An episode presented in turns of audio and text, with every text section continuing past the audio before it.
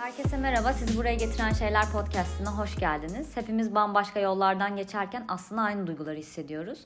Bu podcast'te bu ortak duyguları bambaşka yollardan geçmiş farklı konuklarla birlikte kendi yollarını buldukları, yani sizi ve onları tam da buraya getiren şeyleri konuşacağız. Ben Çiğdem ve bugün yanında BirdJ kurucusu Bilge Çavuş var. Hoş geldin. Hoş bulduk, ne haber? İyidir, senden ne haber? İyidir, benden de. Bilge'yi Harvard'a M B'ye gitmesinin ardından ürettiği içeriklerle tanımaya başladık ve sonra BirdJ'in kuruluşuna ve başarı hikayesine de tanıklık ettik. Tüm bu süreçleri, bu süreçlerden aldığın öğretilerle geldiğin yeri merak ediyorum. Sence seni buraya getiren şey nedir? Şimdi şuradan başlayayım. Birazcık kronolojik olarak geriye gitmek lazım bence bu soruyu cevaplayabilmek için. Ben böyle çok kurumsal hayali kuran biriydim Çiğdem. Böyle insanlara biraz değişik geliyordu hatta bu kadar hani istiyor olmam. Böyle takım elbise giyip, topuklu ayakkabılarımı giyip işe gittiğim ciddi bir işim oldu, olsun istiyordum. Bu lisede de böyleydi. Üniversitede de aynı şekilde devam etti. Birçok işte staj vesaire yaptıktan sonra McKinsey and Company'de kurumsal hayatıma başladım danışman olarak. Bilenler bilir. Oldukça ağır ve yorucu bir iş. Çok uzun saatler çalışılan bir iş. Ama o dönemde bence benim prestijli bir işte çalışma ihtiyacım vardı. Kendime Hı. ve etrafımdakilere bir şeyleri kanıtlamak için belki de. Şu an böyle geriye baktığımda bunu daha net görebiliyorum. Ama o noktada ben artık şunu gözlemlemeye başladım. Günde on sekiz saat ortalama çalışıyorsun. Bazen daha fazla, bazen işte sabaha kadar çalışıyorsun filan. Ve benim hayatım tabiri caizse miserable bir hayattı. Yani böyle gerçekten kendime baktığım zaman dışarıdan bir gözle üzülüyordum o dönemde de. Ve fark ettim ki insanların gözünde prestijli olmasının vesaire benim için hiçbir anlamı yok. Ben o kadar kendimi mutsuz hissediyorken. Ve bir yandan da tabii işte mobbing vesaire farklı işte kurumsal hayatın zorluklarını da gözlemlemeye başladım. İşte mesela bazen fikirlerimi sanki kendi fikirleri gibi anlatan iş arkadaşlarım, müdürlerim oluyordu. Bazen haksız yere işte bağırılması, kızılması vesaire. İşte maalesef hepimiz kurumsal hayatta bir şekilde adım atmış insanlar, bunları çok iyi biliyoruz. Dolayısıyla ben o noktada dedim ki ben artık M B A'ye gitmeme çok az kalmıştı bu arada. Ben artık böyle bir hayat istemiyorum. Hem kendim için, önce kendim için, sonra da böyle daha hani gelecek nesiller için gerçekten çok güzel bir şirket kurmak istiyorum. Ama bunu nasıl yaparım ya da ne üzerine yaparım çok bir fikrim yoktu açıkçası. Hani böyle o fikir aşamasında bana ilham vermesi için bence benim Amerika'ya gitmem o noktada çok iyi oldu. Hı hı. Çünkü gerçekten başka bir dünya, insanların ön yargılarının ne kadar bizden farklı olduğunu, farklı bir kültürde ne kadar aslında bizden çok daha özgür olduklarını vesaire gözlemledikten sonra, bu bence Amerika için çok böyle değil ama Harvard'da hakikaten öyleydi. Çok farklı böyle backgroundlardan, farklı işler yapan, farklı tecrübeler edin insanlarla konuşmak bence benim orada hani vizyonumu çok değiştirdi, geliştirdi diye düşünüyorum.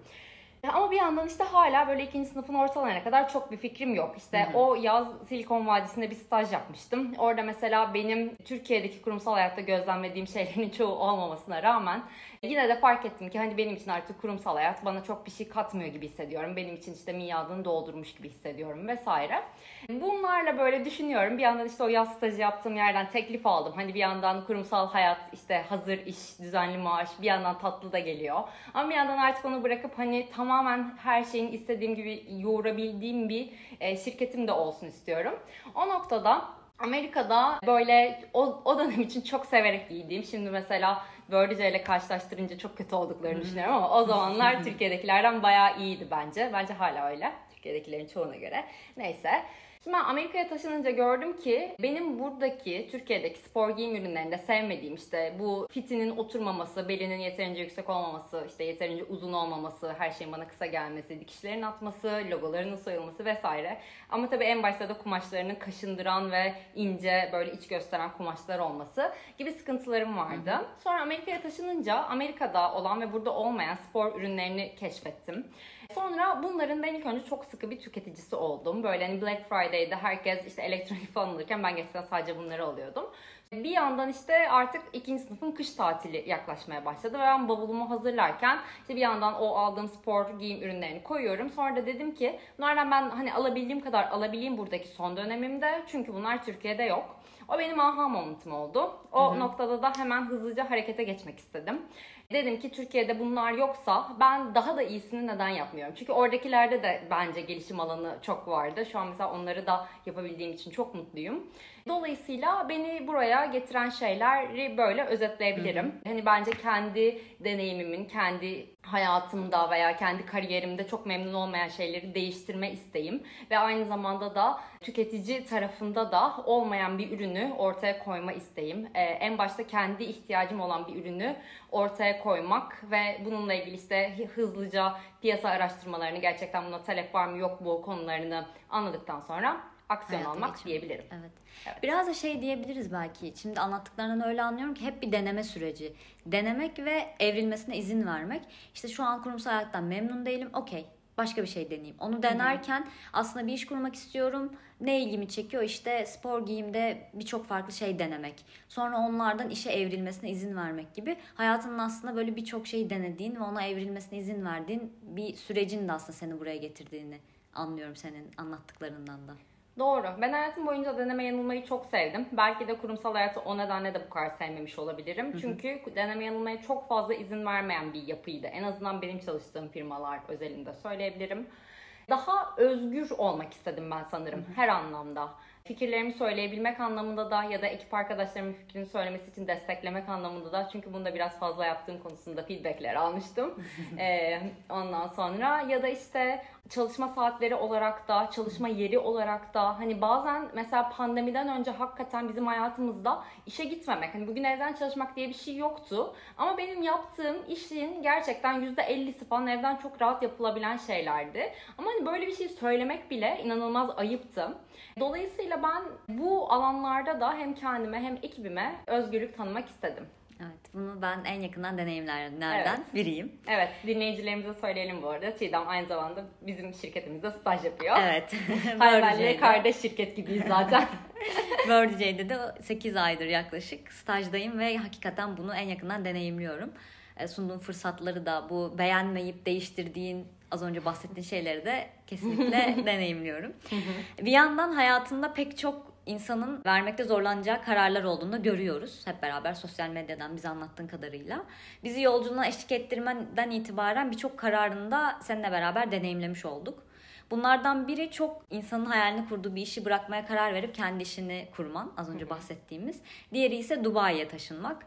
Tüm bu kararların aklında önce iyi çizilmiş bir plan olarak mı doğuyor, yoksa içinden heyecanını sana gelecekte yaptıracaklarına güvenerek çok da planın olmadığı haliyle mi bu adımları atıyorsun? Şöyle bir şey olduğunu düşünüyorum ben.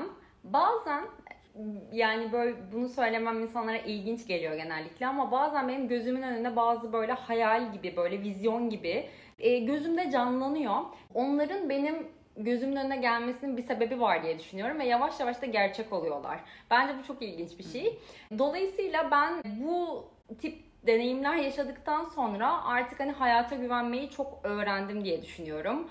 Dolayısıyla ikinci dediğin gibi, yani çok iyi çizilmiş planlar yapmıyorum. Hayatın beni birazcık yönlendirmesine izin veriyorum. Tabii ki de aklımda planlar, işte özellikle kısa vadeli, hani şunu şunu yapmak istiyorum. Böyle bir üç ayda bir oturup planlarım hakikaten. Ee, ama bunlar böyle şey hayaller Çiğdem, ya da şey planlar. Şunları yapacağım. Yani şu kadar satışa ulaşayım, şu kadar bilmem neye ulaşayım. Bunlar çünkü benim elimde değil. Benim elimde olan şeyler sadece aldığım aksiyonlar. Hı hı. Onların sonucunu ben daha çok akışa bırakmayı tercih ediyorum. Şu ana kadar da beni üzmedi. Evet. Dolayısıyla çok plan yapmadığımı söyleyebilirim. Bu arada bu da benim için çok yeni bir şey. Hı. Ben hani böyle üniversiteye hazırlık sınavına çalışırken de artık adını bilmiyorum, nasıl söyleyeceğimi bilemedim. Ben de hiç haberdar değilim. üç yılda bir değiştiği için. Evet, yani o sınava hazırlanırken de sürekli plan yapardım. Her gün şimdi ne kadar soru çözeceğim, her ay ne kadar soru çözeceğim falan filan belliydi. Ama mesela orada da birazcık şeyi fark etmeye başlamıştım. Mesela tarih, sen bir ayda şu kadar çalışacağım diye planlamışsın ama artık daha azı sana yetmeye başlıyor falan. Hı hı. Ama mesela o dönemlerde planlarıma daha sadıktım yani. Hı hı. Ama mesela şu an gerçek hayatta görüyorum. Zaten hani hep derler ya, okulla gerçek hayat çok farklı diye. Bence de öyle. Gerçek hayatta yani mesela bazen bir telefon çalıyor ve onu açman lazım. Bazen bir biri seni görüşmeye çağırıyor. Mesela işte geçen hafta biliyorsun Antalya'ya bir ziyaret Hı-hı. oldu. Ben orada desem ki yok ya işte benim planımda böyle bir şey yok. Hani orada böyle daha sert bir tutum sergilesem. belki fırsatları kaçıracağım ki evet. Öyle mesela çok hani tırnak içinde tesadüfen yakaladığım çok fırsat olduğunu düşünüyorum bu girişimcilik yolculuğunda. Dolayısıyla biraz planlı, biraz plansız böyle ikisinin dengesinde ilerlemeye çalışıyorum. Hı hı. Benim aslında hem dediğimiz gibi az önce BirdJ'deki serüvenimden gördüğüm hem de sosyal medyadan seni gözlemlediğim kadar gördüğüm kesinlikle anlattığın gibi ve bence senin planladığın nokta dönüş noktaları. Yani dönüş evet. noktalarını planlayıp, onu belirleyip gerisini akışa bırakmak. Onlar da işte şey için önemli. Yani evet bir şey karar vermek, kararına sadık kalıp o yolda çabalamak, onun üzerine gitmek ama sonrasında çok da karışmamak. Yani belki işte bin satış diye hedeflememek. Çünkü sen belki iki bin satış yapacaksın. Bunu bilemezsin. O noktaya karışmamak yani. Ama sen bunu satmaya karar ve verme noktan o dönüş noktası oluyor. Evet. O yüzden hani ikisini bence çok iyi harmanlayabildiğini düşünüyorum. Teşekkür ederim. Böyle Gossip Girl izleyenler bilir. Blair Waldorf annesinin için devralmaya karar verdiği zaman orada şey diyordu. Hani böyle designer mı olsam, onu mu yapsam, bunu mu yapsam? Orada şey diyorlardı. Sen e, designer değilsin, sen dictator of taste'sin. Yani böyle sen insanların işte ne giydiğine, işte ya da neyi sevdiğini böyle önden öngörebilen, işte senin giydiğin e, şeyle, senin zevkin olan şeylerin moda olduğu birisin. Ben de birazcık mesela o tarafı çok daha böyle inceleyip sık dokuyarak yani mesela hangi ürünlerin portföyde olduğu, hangi renkler, hangi modeller o benim için çok önemli. Ama işte e, bunun dışındaki kararları sanırım daha kolay alıyorum. Bunun dışındaki şeylerde daha az planlı olabiliyorum. Hı hı. diyebilirim. Bence evet. işte önceliklendirmeyi de çok iyi yapmak lazım. Hani senin için veya marka için kritik olan şey ne? Sen hani ne tarafa yoğunlaşmak istiyorsun? Çünkü hepimizin yirmi dört saati var. Odaklanabildiğimiz sürede yirmi dört saatin çok altında. Dolayısıyla hani e, nelerin öncelikli olduğunu belirleyip onların üzerine eğilip gerisini de birazcık akışa bırakarak bence güzel bir yol çizilebiliyor. Kesinlikle. Bu enerjini hem doğru kullanmak hem de sen işin neresinde olmalısın dedin yani. Blair'den de güzel bir örnek verdin. Yani onu designer yapsan o olmaz. Yani evet. designer çok daha başka bir tipteki insanın işi. Evet. O yüzden hem kendini tanıyıp hem de onu akışa bırakabildiğin yani do- kendini evet. tanıyıp doğruyu bulup akışa bir bırakabildiğin bir süreç çok daha bence besliyor. Evet, evet. Peki kariyerinde ve hayatında köklü değişiklikler yapmak isteyip cesaret edemeyen insanlara bir tavsiye versen ne verirdin? Şimdi köklü değişiklik yapmak deyince illa hani herkesin girişimci olması gerekiyor gibi bir algı olmaya başladı sosyal medyada. Bence Hı-hı. bu çok yanlış. Gerçekten hani bazı insanların designer olması lazım. Bazı insanların o fabrikada çalışan, üreten insanlar olması lazım. Bazılarının onu yöneten insan olması lazım. Dolayısıyla bence burada nasıl bir şey istediğine karar vermek aşırı önemli diye düşünüyorum. Bence burada da en önemli şey, kendiniz için yapabileceğiniz en iyi şeylerden biri kendinizle biraz baş başa zaman geçirmek. Bunun e, biraz klişe bir cevap olduğunu düşünüyorum. Ama gerçekten klişelerde boşuna klişe olmuyor. Genellikle doğru oluyorlar. Dolayısıyla bence kesinlikle yalnız kalmak. Yani meditasyon mu yapmak istiyorsunuz, yürüyüş mü yapmak istiyorsunuz, ki tek başına sinemaya mı gitmek istiyorsun, terapiye mi, terapi mi almak istiyorsun? Dolayısıyla kendine uygun olan bence yalnız kalma veya işte e, birinden destek alma formunu keşfedip onun üzerine eğilmek diye düşünüyorum. Hı hı. Bu neden çok önemli? Çünkü kendinle bağlantıya geçmeden hı hı. kendini ne istediğini de anlayamıyorsun ve aldığın bütün aksiyonlar biraz hani toplumun yönlendirmeleriyle alınan aksiyonlar oluyor. İşte benim mesela en başta kariyer seçimim gibi hani topluma göre ne prestijli ya da işte toplum kurallarına göre mesela işte atıyorum çok para kazanmak senin için önemli olabilir ama neden önemli? O gerçekten senin için mi önemli yoksa hani birilerine bir şey mi ispat etmeye çalışıyorsun?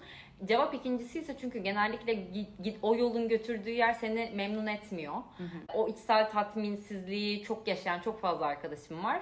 E, dolayısıyla bence hani köklü bir değişiklik alacaksan o köklü değişikliğin seni istediğin noktaya götürdüğüne emin olamazsın ama en azından e, hissedebilirsin bunu. O hissedebilme duygusunu tatmak için de kendine bağlantılı olman lazım diye düşünüyorum. Süper. Bence çok güzel bağladın. Yani senin yolculuğunda da bu anlattığını görüyoruz ya. İkinci seçenek olduğunda yani seni memnun etmiyor ama sen kendine bakarak ne yapmak istiyorum deneye deneye o diğer seni memnun eden yolu bulabiliyorsun. Bu köklü değişikliklerden çok bahsettik konuşmaya başladığımızdan beri. E, senin hayatın için köklü değişikliklerden olan az önce bahsettiğimiz BirdJ hakkında da daha detaylı konuşmak isterim. Evet işte kurulu düzen bozmak, yepyeni bir işe yelken açmak, iş kurmak bunlar çok büyük kararlar ve bence bütün bunları anlattığın içeriklerin mevcut. Orada çok detaylı ve güzel bir şekilde, düzenli bir şekilde bahsediyorsun. Ben burada birazcık daha sonrasından bahsedelim istiyorum. İşin mutfağı nasıl gidiyor? Hep istediğin gibi mi gitti? Ya da ya ben nasıl bir işe giriştim dediğin zorluklar oldu mu? Şöyle, şimdi ben yaklaşık bir buçuk sene, hatta iki senedir bu proje üzerinde, BirdJ üzerinde çalışıyorum. Bir buçuk senedir de satıştayız. Ve artık her şeyin istediğim gibi gitmesi diye bir konsept benim hayatımda yok. Her şey aşırı açığım, her şey aşırı hazırım. Ee, en azından öyle hissediyorum. Ve e, artık böyle, bilmiyorum, beni şaşırtmak zor bence. Sen de bilmiyorum, görüyorsundur. Hani zaman zaman uf, irili ufaklı kriz anları yaşıyoruz. Ama mesela hani bana çok önceden anlatsaydı hani başına böyle bir şey gelecek diye, ben hani ondan sonra ben kendimi toparlayamam diye düşünürdüm. Ama hani o böyle süreler, o kendini toparlama, işte kendine izin verme, ağlama, isyan etme süreçleri artık çok kısa sürüyor hayatımda hmm. diyebilirim. Ama böyle kendimi nasıl bir işin içine attım anları yaşamadım desem yalan olur. Ben de özellikle satışa başlamadan önce çok vardım. Ya bir kişi bile almazsa. Hmm. Ya ben bunu yapıyorum ama ya bir kişi bile almazsa. Mesela geceleri böyle bazen uykularım kaçıyordu. İşte mesela bizim müşterilerimizden dinleyenler varsa bilirler. Bizim bir small small bir de mediumlarca olarak iki bedenimiz var. Şöyle bir korkum çok vardı Çiğdem. Ya bu ürünler çok az kişiye olursa? Hmm. Ya herkes iade ederse? Mediumlar çok küçük, small small çok büyük olduysa gibi böyle e, çok fazla korkum vardı açıkçası. Ama böyle yavaş yavaş hani marka oturmaya başladıkça, insanların geri dönüşleri gelmeye başladıkça e, benim artık kafamda okey ya bu oluyor. Hani product market fit'i yakaladık dediğim işte altıncı aydan sonra falan artık böyle her şeyi daha güçlü bir şekilde göğüsleyebildiğimi düşünüyorum. Bir de böyle şey benim kafamı çok rahatlattı açıkçası. Çok aklımda olmayan bir noktada işte markaya böyle yatırım teklifleri ya da işte satın alma teklifleri teklifleri gelmeye başladı. Hani bu benim zaten hep böyle bir gün yaparım belki diye düşündüğüm bir konuydu ama e, böyle bir opsiyonum olduğunu bilmek, yatırımcı nezdinde de, de değerinin anlaşılıyor olması benim kafamı çok rahatlattı açıkçası. Ve hani doğru yolda olduğumu ve bu işin bir yere gideceğini, sonucuna bağlanacağını hissettirdi. Dolayısıyla artık her şeye birazcık daha büyük resimden bakmaya çalışıyorum. Evet, yani günlük hayatta o gün e, bazen böyle kriz anları olabiliyor. Ama günün sonunda ben yapmak istediğim şeyi yapmak istediğim şekilde yapıyorum. Hı hı. Ve bu beni güzel bir yere götürüyor gibi hissediyorum. Hı hı. Ve ileride yapacaklarım için de çok heyecanlıyım. Dün yine gece uyuyamadım. Çünkü çok heyecanlıyım. Çünkü yapmak istediğim çok şey var ve girişimcilikte bence şey anları çok önemli. O ipin ucunu yakaladığını hissettiğin anlar var. Hani bu olacak diyorsun. Mesela hani bu dünya toz ve gaz bulutundan bir yerden yakalıyorsun ipin ucunu. O anlarda mesela inanılmaz enerjim yüksek, inanılmaz heyecanlı oluyorum diyebilirim. Bir de belki hani zorluklardan bahsettik ya, yani onlara değil de tamam ya ben yapmak istediğim yapmak istediğim şekilde yansıtıyorum, odaklanmak zorluklarla başa çıkabilmeyi de sanki kolaylaştırıyor. Kesinlikle. Çünkü zorluklara odaklanırsan bu sefer elindeki işin güzelliğini bile göremiyorsun. Evet. Ama tamam bu zorluk var ve ben bununla nasıl başa çıkabilirim evet. dediğin noktada bence daha kolaylaşıyor. Ben şunu hep söylüyorum. Bana böyle hani kardeşlerim, kardeşlerimin arkadaşları falan da soruyor. İşte hani sence doğru işi nasıl buluruz ya da işte doğru girişim konusunu nasıl buluruz falan. Ben de onlara diyorum ki para kazanılan her işin zorlukları var. Hı hı. Influencer olmanın da var. Dışarıdan çok görünmüyor olsa da o marka işbirliklerini işte bağlayabilmek, sonuca ulaştırabilmek, işte pazarlıklar, sonra işte ödeme takibi vesaire, o işin de zorlukları var. Böyle hani benim yaptığım gibi ürün bazlı bir girişimin de zorlukları var. Hiwell gibi online bir işin de apayrı zorlukları var. App yapmanın ayrıca zorlukları var vesaire vesaire. Ama günün sonunda sen ilgi alanın olan bir konuda iyi bir şeyler yaptığını düşünüyorsan o işin zorluklarını göğüslemeye hazır oluyorsun. Evet, yoruluyorsun ama bir de sevmediğin bir iş yapıyorsan o zorluklar sana zul geliyor. Hı hı. Ama sevdiğin bir iş yapıyorsan, en azından benim için şöyle, istediklerimi yapmak için bunları çözmem lazım deyip, yani eskiden mesela dişini sık derdim, şimdi böyle nefes al diyorum kendime. Bir derin nefes alıp hayatıma devam ediyorum. Hı hı. Ee, o işi mümkün olduğunca hızlı bir şekilde çözmeye çalışıyorum diyebilirim.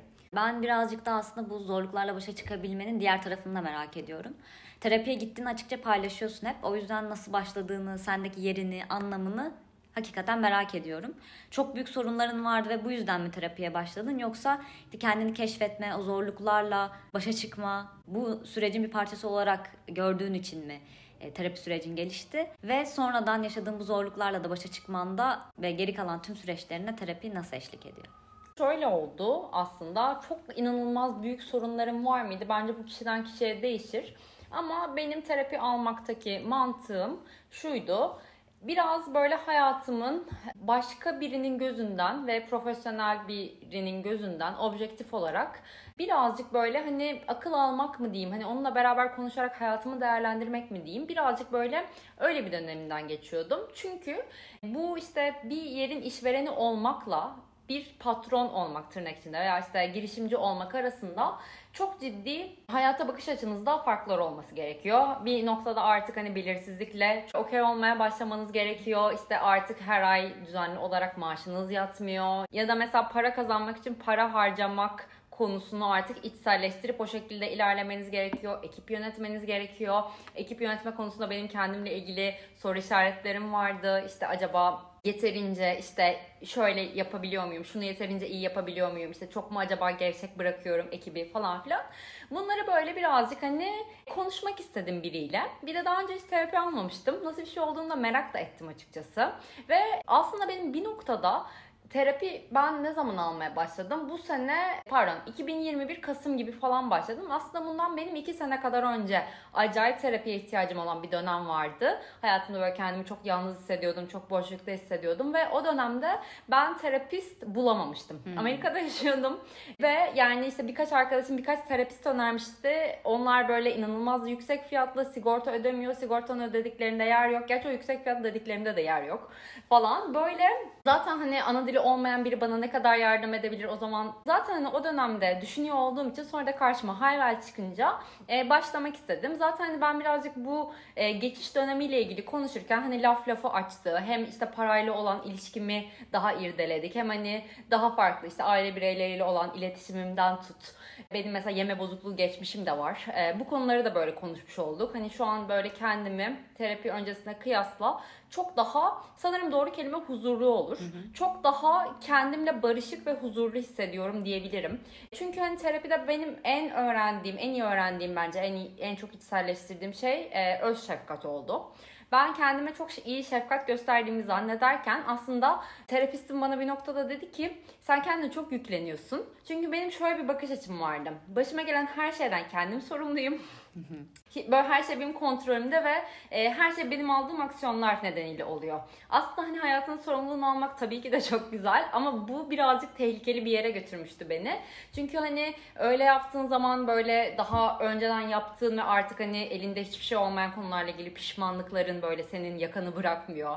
E, ana odaklanamıyorsun. İşte yapman gereken şeyleri belki daha az verimle, daha düşük performansla yapıyorsun gibi gibi şeyler. Bu öz şefkat konusunu hayatıma oturttuktan sonra benim hayat kalitem çok arttı aslında. Artık hani çok daha verimli çalışmaya başladım. Çünkü yani masaya oturup kendini suçlamıyorsun. Oturup çalışıyorsun falan. Ve genel olarak da mesela e, terapistimle şunu konuşmuştuk. Bunlarda herhalde bir sakınca yoktur anlatmamda. E, sonuçta benimle ilgili şeyler. Hı hı. Mesela terapiste şey demiştim ben. Ya benim yeme bozukluğumu hani ben çok iyi bir noktaya getirdim gibi düşünüyorum. Yani eskiden çok daha takıntılıydım. Artık hı hı. o kadar takıntılı değilim. Ama bana biri göbeğin çıkmış falan deyince benim ona yumruk atasım geliyor. Hı. Ya da sen kendine bak diyesim. Hı. Ya da yani daha daha hani daha da çirkinleşesim geliyor.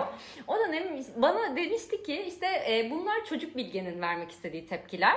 Sen onu şu anda yetişkin Bilge'ye getirebilirsin. O çocuk Bilge'nin ihtiyacını bir yetişkin gözüyle e, kendi çocukluğuna sarılıp daha hani karşındakini bilgilendirmeye yönelik veya empati kurmasına yönelik bir şekilde yaklaşabilirsin falan. Ben mesela hani hakikaten artık e, sosyal medyada da böyle yorumlar görünce çünkü bu işin de içindeyim ve bu kötü yorumlar da işin bir parçası.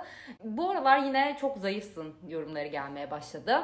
Ama işte çok zayıfsın da deseler, göbeğin var da deseler ya da işte kilo yakışmış bile deseler ben onu kilo almışsın olarak anladığım için bu beni çok tetikleyen bir durumdu. Artık mesela o kadar tetiklemediğini fark ediyorum. Ha tabii şey değil yani erdim, bittim, oldu falan Hı-hı. filan. Hatta işte arada bir böyle terapiye tekrar geri dönüp hani bir seans daha alma ihtiyacı da hissediyorum e, zaman zaman. Terapi sürecimi hani o düzenli arka arkaya her hafta seans sürecimi tamamlamış olmama rağmen. Ama şu anda benim için her zaman başvurabileceğim bir araç. Ne olduğunu biliyorum, ne beklemem gerektiğini, ne beklememem gerektiğini biliyorum. Dolayısıyla terapi aldığım için, bu süreci başlattığım için ve bunu Hiwell'le de yaptığım için çok mutluyum. Çünkü işte mesela ben e, bir Dubai'deyim, bir Türkiye'deyim, hı hı. bir Antalya'dayım, bir İzmir'deyim falan. O süreçte Ben hatırlıyorum yani bu şehirlerin hepsinde ben terapi aldım ve arka arkaya her hafta hiç ara vermem gerekmedi. E mesela şimdi dişçi ile e, görüşmem var. Keşke dişçi de böyle olsa ama işte diş için onun için Dubai'ye gitmem lazım. Sonra kara kara düşünüyorum hani e, yazın İstanbul'da olmayı planlıyorum ne yapacağım falan diye. Neyse yani böyle hani genel olarak sana lokasyon özgürlüğü vermesi zaten en başta da söylemiştim özgürlük benim için çok önemli. E, ve gerçekten terapistime de bayılıyorum. Onu Instagram'dan da takip de ediyorum. Çok tatlı biri. Yani çok tatlı olması terapist için bilmiyorum doğru kelime mi ama demek istediğim çok alanında yetkin. Hı-hı. Bana sana çok yol gösterdi. Çok yardımcı oldu. Çok iyi fit ettik. Aynen öyle. İletişim Hı-hı. olarak çok iyi o terapist danışan eşleşmesini sağladığımızı düşünüyorum. Dolayısıyla benim için hep böyle güzel bir süreçti. Güzel bir süreç deyince de bu arada şey değil hani her seanstan acayip mutlu çıkmıyordum. Bazen çok ağlıyorum ve hayatımda ilk defa Çiğdem biri benden ağlıyorum. Bana diyor ki niye ağlıyorsun? İşte bir şey söylüyorum tam olarak niye ağlıyorsun? Hani o o irdeleme var ya o kadar böyle sorunun çözümüne yönelik ve sorunun kökenine inmeye yönelik ki benim gerçekten çok ihtiyacım olan bir dönemde çok ihtiyacım olan bir şey yaptığımı hissediyorum diyebilirim. Hı hı hı. Çok iyi. Yani şöyle başta da bahsettiğin işte çocuk Bilge'nin verdiği cevaplar ya da neden ağladığının irdelenmesi bunlar hakikaten hep terapiyle öğrenilen şeyler. Benim de benzer bir şekilde o çocuk Çiğdem işte yetişkin tarafından bakmak gibi şeylere öğrendiğim bir süreç olmuştu. Hatta bununla ilgili çok da güzel bir kitap okumuştum. Onu da yine açıklamalara yazarım. Mod terapisi. Tamamen hı. bunlardan bahsediyor. Bunu da yine e, Hiwell'den aldım. Terapi sayesinde terapistim önermişti. Çok da beğenmiştim o kitabı. Okuduğumda da bayağı bir şey öğrenmiştim. Bunların besleyiciliğini görmek aslında o yolu bence çeşitlendiriyor. Kendinle ilgili birçok şey fark edebiliyorsun. O noktada da eğer siz de kendinizle ilgili birçok şey öğrenmek, cevap bulamadığınız soruları daha fazla irdelemek isterseniz Hiwell'e bakabilirsiniz. Seans satın alıp terapinize başlayabilirsiniz ve paketleri inceleyebilirsiniz. Çok teşekkürler Bilge bugün gelip bize konuk olduğun için. Çok teşekkür ederim. Benim için bir zevkti.